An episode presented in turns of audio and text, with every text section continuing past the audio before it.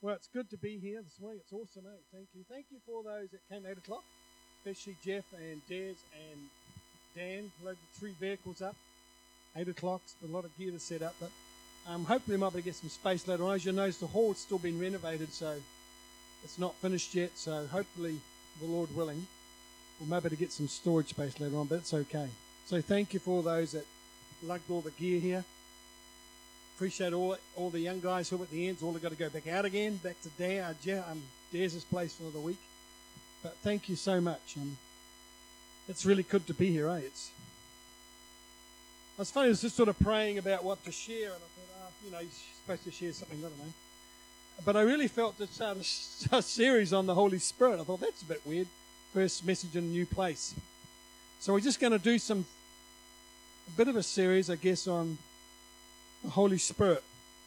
And it was encouraging just to hear David John's word because that's probably what it's about that we need a new, fresh filling of the Holy Spirit, a little woof to give us a bit of a boost. So who knows? We'll see what God does at the end. So I want to just spend the, I don't know how many we can do because there's so much about the Holy Spirit, but I just want to begin to emphasize that this morning. Um, I guess it would be safe to say that the Holy Spirit and his ministry has been one of the most neglected and mostly hotly debated subjects over the all the centuries of the church. Much of the church, I guess, even today sees the Holy Spirit as more a, as an impersonal force, something like the force being you with you in like Star Wars. Um, impersonal can't really be known rather rather than a person because the Holy Spirit is a person. He is the third person in the Godhead. And he's equal in every way with the Father and the Son. And sometimes we forget that. That he's actually the third person of the Godhead. Most Christians can get their head around God as Father, and maybe through the account of Jesus, especially through the Gospels, we have a grasp of who Jesus is, God's Son, but the Holy Spirit is often more of a mystery, surrounded with some sort of intrigue. I guess many would even find it hard to accept that he can be known like Jesus as an intimate friend. He is there somehow, but he's mysterious, maybe unknowable, sort of mystical in a way. The King James Version doesn't help either by calling him the Holy Ghost. And uh, that word ghost can dial up all sorts of images today. When you talk to non Christians, the Holy Ghost, said, Oh, what do you mean a ghost? So the King James is sort of that language. It sort of doesn't help, I don't think, trying to understand the, the Holy Spirit. But that's certainly not how the scriptures portray him at all. And I'm just thinking about it. Many denominations, although they acknowledge the Holy Spirit as part of their theology, they're certainly not open to him. And they're not open to him coming in power, either because they're scared of sometimes of the emotionalism that can go with it, the way he manifests himself, or they've seen some extreme stuff done in the name of the Holy Spirit. They know about him, but far too often we don't really know him or his ways. And I think that's why many reject revival and outpouring of the Holy Spirit when it comes, because it's usually accompanied by unusual phenomena. I'm thinking about the day of Pentecost you think of Acts chapter 2, it was pretty wild. It says there was a mighty rushing wind. Imagine that. Just you having a meeting and suddenly there's a mighty rushing wind comes into the room. That would freak most of us out for a start, right? Most of us would probably run out the door if that happened today. Tongues of fire, new languages, and it says the crowd thought they were drunk. And so you imagine that, okay, that these people are drunk. And so that means they were acting as though they were drunk. And that would be offensive to many believers today, as it has always been that way. It seems totally out of control to many. And so when the Holy Spirit comes, there is all sorts of strange things can happen. We tend to forget that vineyard really started out of a move of the Holy Spirit.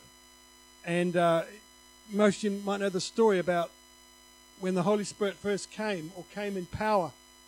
It was with Lonnie Frisbee. Lonnie Frisbee was the leader of the hippie movement back in the 70s, and someone said to John Wimber at that stage, invite Lonnie Frisbee, and John Wimber had heard about Lonnie Frisbee, and he said, no way.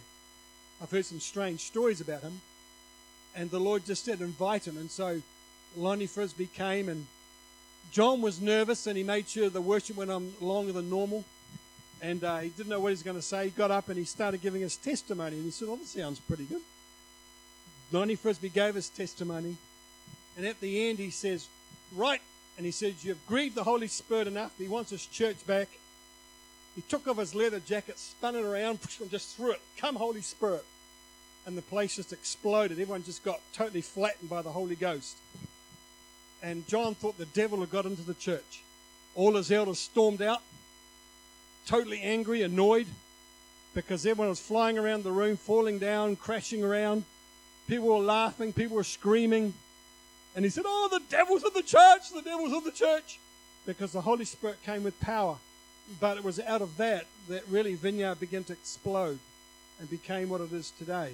Simply because the Holy Spirit came in power.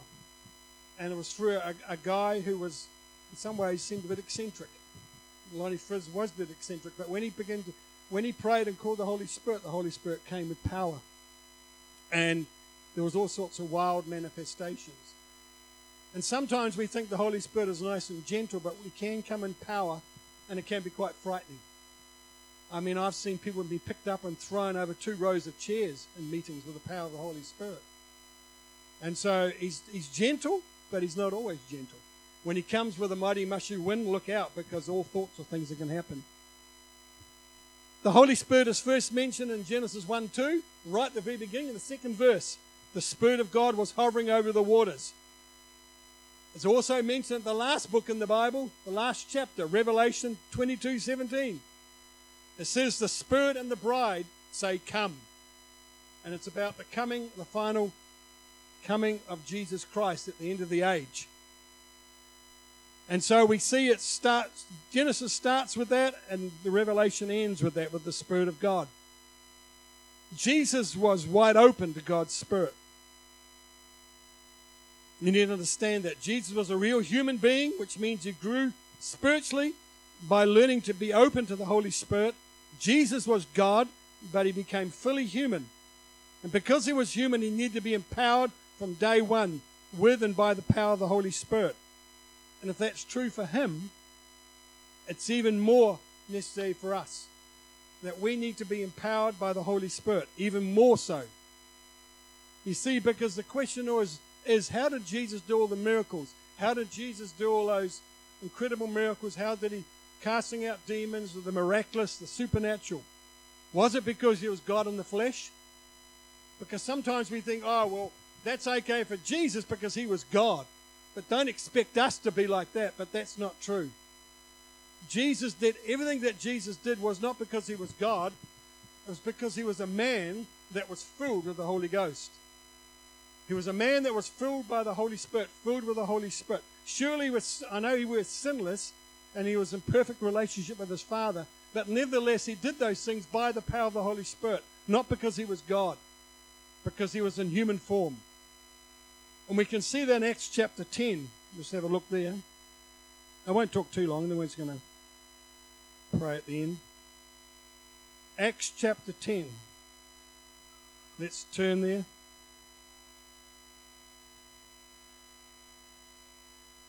This is Peter preaching. Verse 37, 38.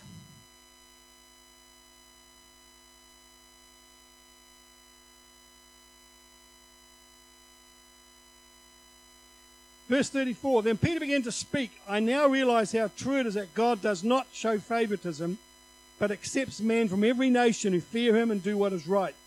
You know the message God sent to the people of Israel. Tell him the good news of peace through Jesus Christ, who is Lord of all. You know what has happened throughout Judea, beginning in Galilee, after the baptism that John preached. How God anointed Jesus of Nazareth with the Holy Spirit and power and how he went around doing good and healing all were under the power of the devil because God was with him. Peter points out two things. He went about doing good, healing the sick.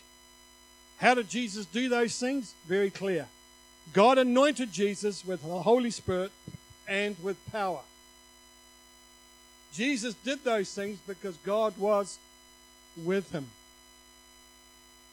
Peter and others who wrote the New Testament don't leave any room for doubt. Jesus, as a man, did all he did by the power of the Holy Spirit. This is critical because if we believe that Jesus did all this because he was God, we will never attempt to do the things that Jesus did. And that's often what we do. We have a theology that says, well, we can't do that because, after all, Jesus was God. We're not God. So we can't expect to do all that. But if you look at the scriptures, it's the opposite. Jesus did it as a man, filled with the Holy Ghost. And he says, therefore, you can go and do exactly what I did. The Holy Spirit was the divine power which Jesus overcame human limitations to do that he did upon the earth. He was a spirit filled man, and he calls us to be spirit filled people. Let's go to John chapter 1. And we'll see in verse 20, 32 to 33.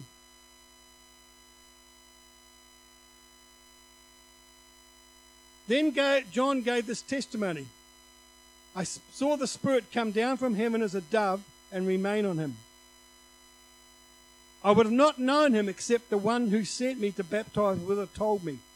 The man on whom you see the Spirit come down and remain is he who will baptize you with the Holy Spirit. I've seen and testified that this is the Son of God. All the four Gospels mention this event. John saw the Holy Spirit descend on Jesus like a dove. The thing about a dove is a dove is quite a sensitive bird. The thing about the Holy Spirit is incredibly sensitive. It talks about, we're going to look at that maybe it's later in the later weeks, but it says he, he gets grieved, he gets quenched. The Holy Spirit is quite sensitive. And it doesn't take much for him to lift off. I, you know, I, I, think we've all been there, and I've, I've seen it myself. You know, you go into a meeting, and you know the Holy Spirit's moving in a meeting, and then somebody does something, or they stop it without realizing it, and you can just sense the Holy Spirit lifting off a meeting. Lonnie Frisbee was like that. He said every time you get together, every meeting you have, there's a move of the Holy Ghost. He said, but 99% of the time, the church misses it because he's very, very sensitive and he, he will come, but if we ignore him or we don't know how to walk in obedience or to follow his promptings, he will just lift off a meeting. I don't know, most of you probably have heard of Toronto and John Arnott, but he talks about when the Holy Spirit came in Toronto back in 19, must be 1990 now. God poured out His Spirit, and there was all sorts of strange manifestations. And there was one meeting where his wife was doing all sorts of weird, just contortions in her body because the Holy Spirit was upon her. And he got quite offended and he was going to go over and tell her to stop, stop that nonsense, enough. But he didn't. And about a year later, the, the Lord spoke to him. He said, If you had stopped your wife from doing that, the Holy Spirit would have lifted off and that move of God would have been finished. And he got such a fright, such a shock. He said, One little thing. You see, the Holy Spirit gets offended really easily. He wants to come, but many times we don't know what to do with him you be in a meeting, the Holy Spirit comes and someone feels like we're going to do something. We, we, we move and it's like, that's not what the Holy Spirit's doing. And you can literally sense the Spirit of God just lift off a meeting. And you know that there was, there was a, the Holy Spirit was going to come and visit. But because we weren't sent enough or were too scared or we just didn't want to go there, we pushed to the side. And he will just, he's like a gentleman. He will just lift off. I remember years ago, someone there was a church and they had someone had a vision in the church and they saw the dove the holy spirit and it was outside the windows. Look at it was in the church and look at they always saw the dove and the dove was outside the doors flapping his wings wanting to come in but the church wouldn't let him in. And it just horrified him because often see the holy spirit wants to come but many times we don't welcome him. We don't know how to host him if you like. It's one thing to talk about a move of the spirit or seeing god come but how do we host him? It's learning how to flow with the Holy Spirit. And that's not easy because it's risky and it's scary. Because it, when He comes, often He messes things up. He blows all our meetings apart. He blows, us, blows all the program up. And we think, oh, we can't have that. I've got, we've got our agenda here. But you know, when He comes, you have to learn to begin to flow with him. Otherwise, he will just lift off. He's a gentleman because he is a dove. You see, with Jesus, it says the dove remained on him because Jesus was sinless in that sense. And so he was in perfect relationship. And so he would he did not quench the Holy Spirit, he did not grieve the Holy Spirit. And so he's able to host the Holy Spirit that remained on him. And he would go about innocent. He said he'll go about plunging people into the Spirit. He said he'll go around baptizing people in the Holy Spirit. Baptism means immersion. And so he's, he said he's going to go around, he's going to baptize people, immerse people in the Spirit of God. The best way to describe baptism is like taking a glass of water. You have a glass of water, and it's taking that glass of water and it'll be plunging it into a bucket of water. And so that glass is now totally immersed in the bucket of water. That's what it means to be baptized in the Holy Spirit. We might have the Holy Spirit within us, but when the Holy Spirit baptizes us, it's like He takes us and He plunges us in a bucket of water. We're totally immersed in the Spirit. And we have to learn to flow with that because I think we're like leaky vessels. We drain out really easy. And we need to be continually filled with the Holy Ghost. That's a, that's a command in Scripture. Be filled with the Holy Spirit. Be continually filled. Be, be continually, continually being filled with the Holy Ghost. Because we need to be filled with the Spirit to remain with us. Matthew 3.16. We'll just go there. It won't be too long. Matthew 3.16.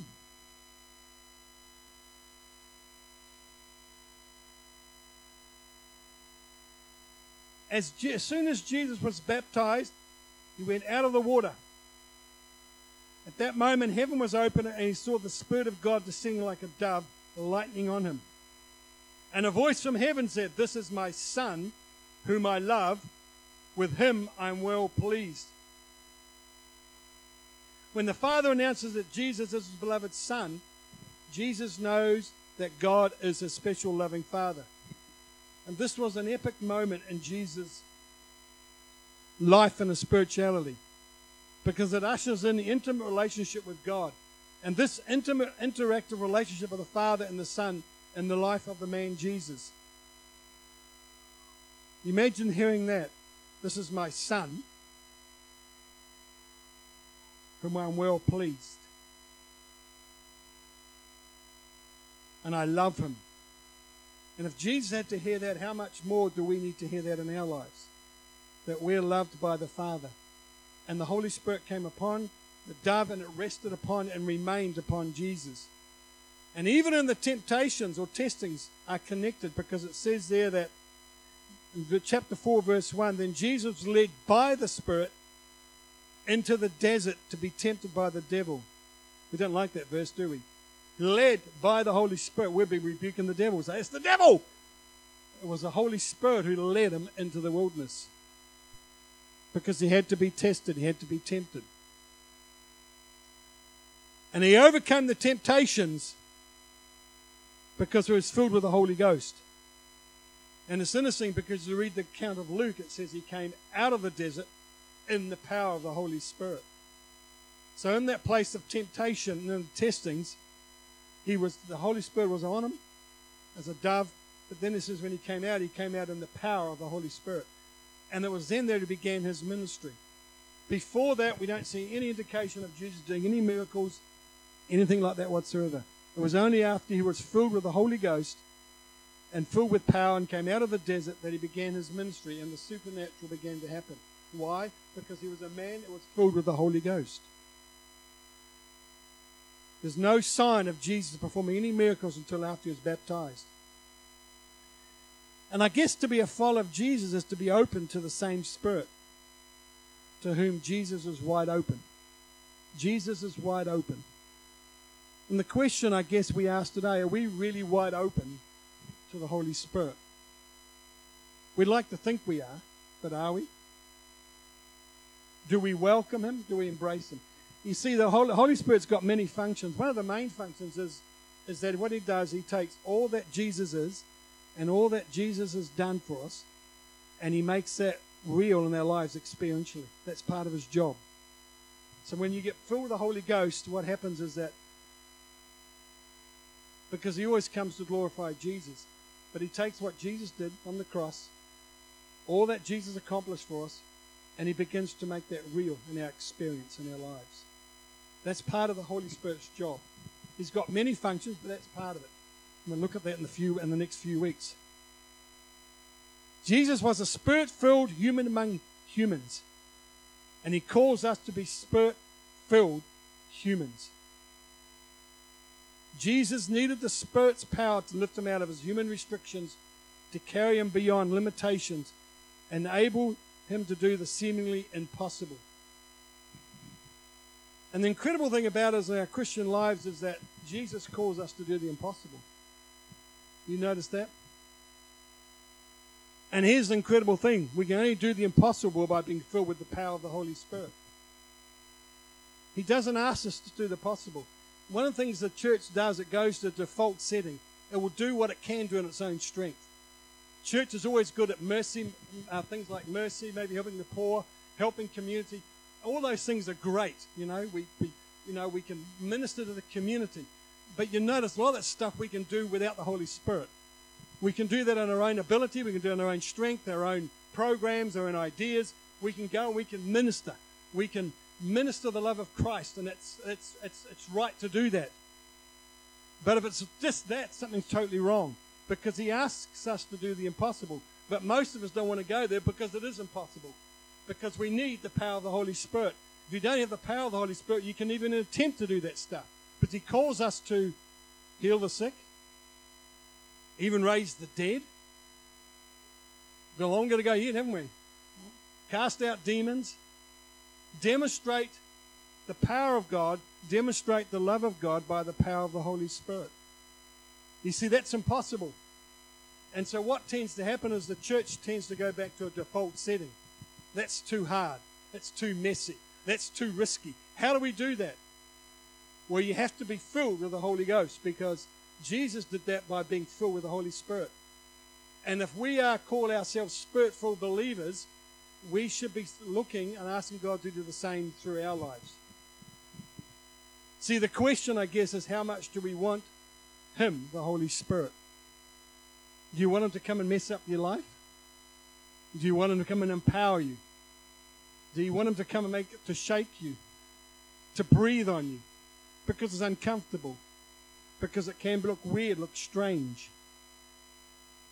I remember going to John Wimber's meetings when he came here years ago. I tell you what, if a non-Christian walked in, he thought he was walking into a loony bin.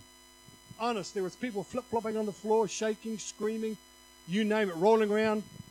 People like helicopters, just like it was just like unbelievable. It wasn't just a, a few people; everybody was just like totally. I thought, man, if a non-Christian walked in, they think, man, this is what the heck's going on here.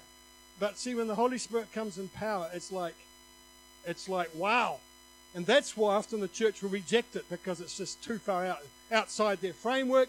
That's weird. That's unbelievable. But that's what the Holy Spirit is like. If you give him free reign, it's going to get really messy. But you see, we need to be fully, we need to be filled afresh.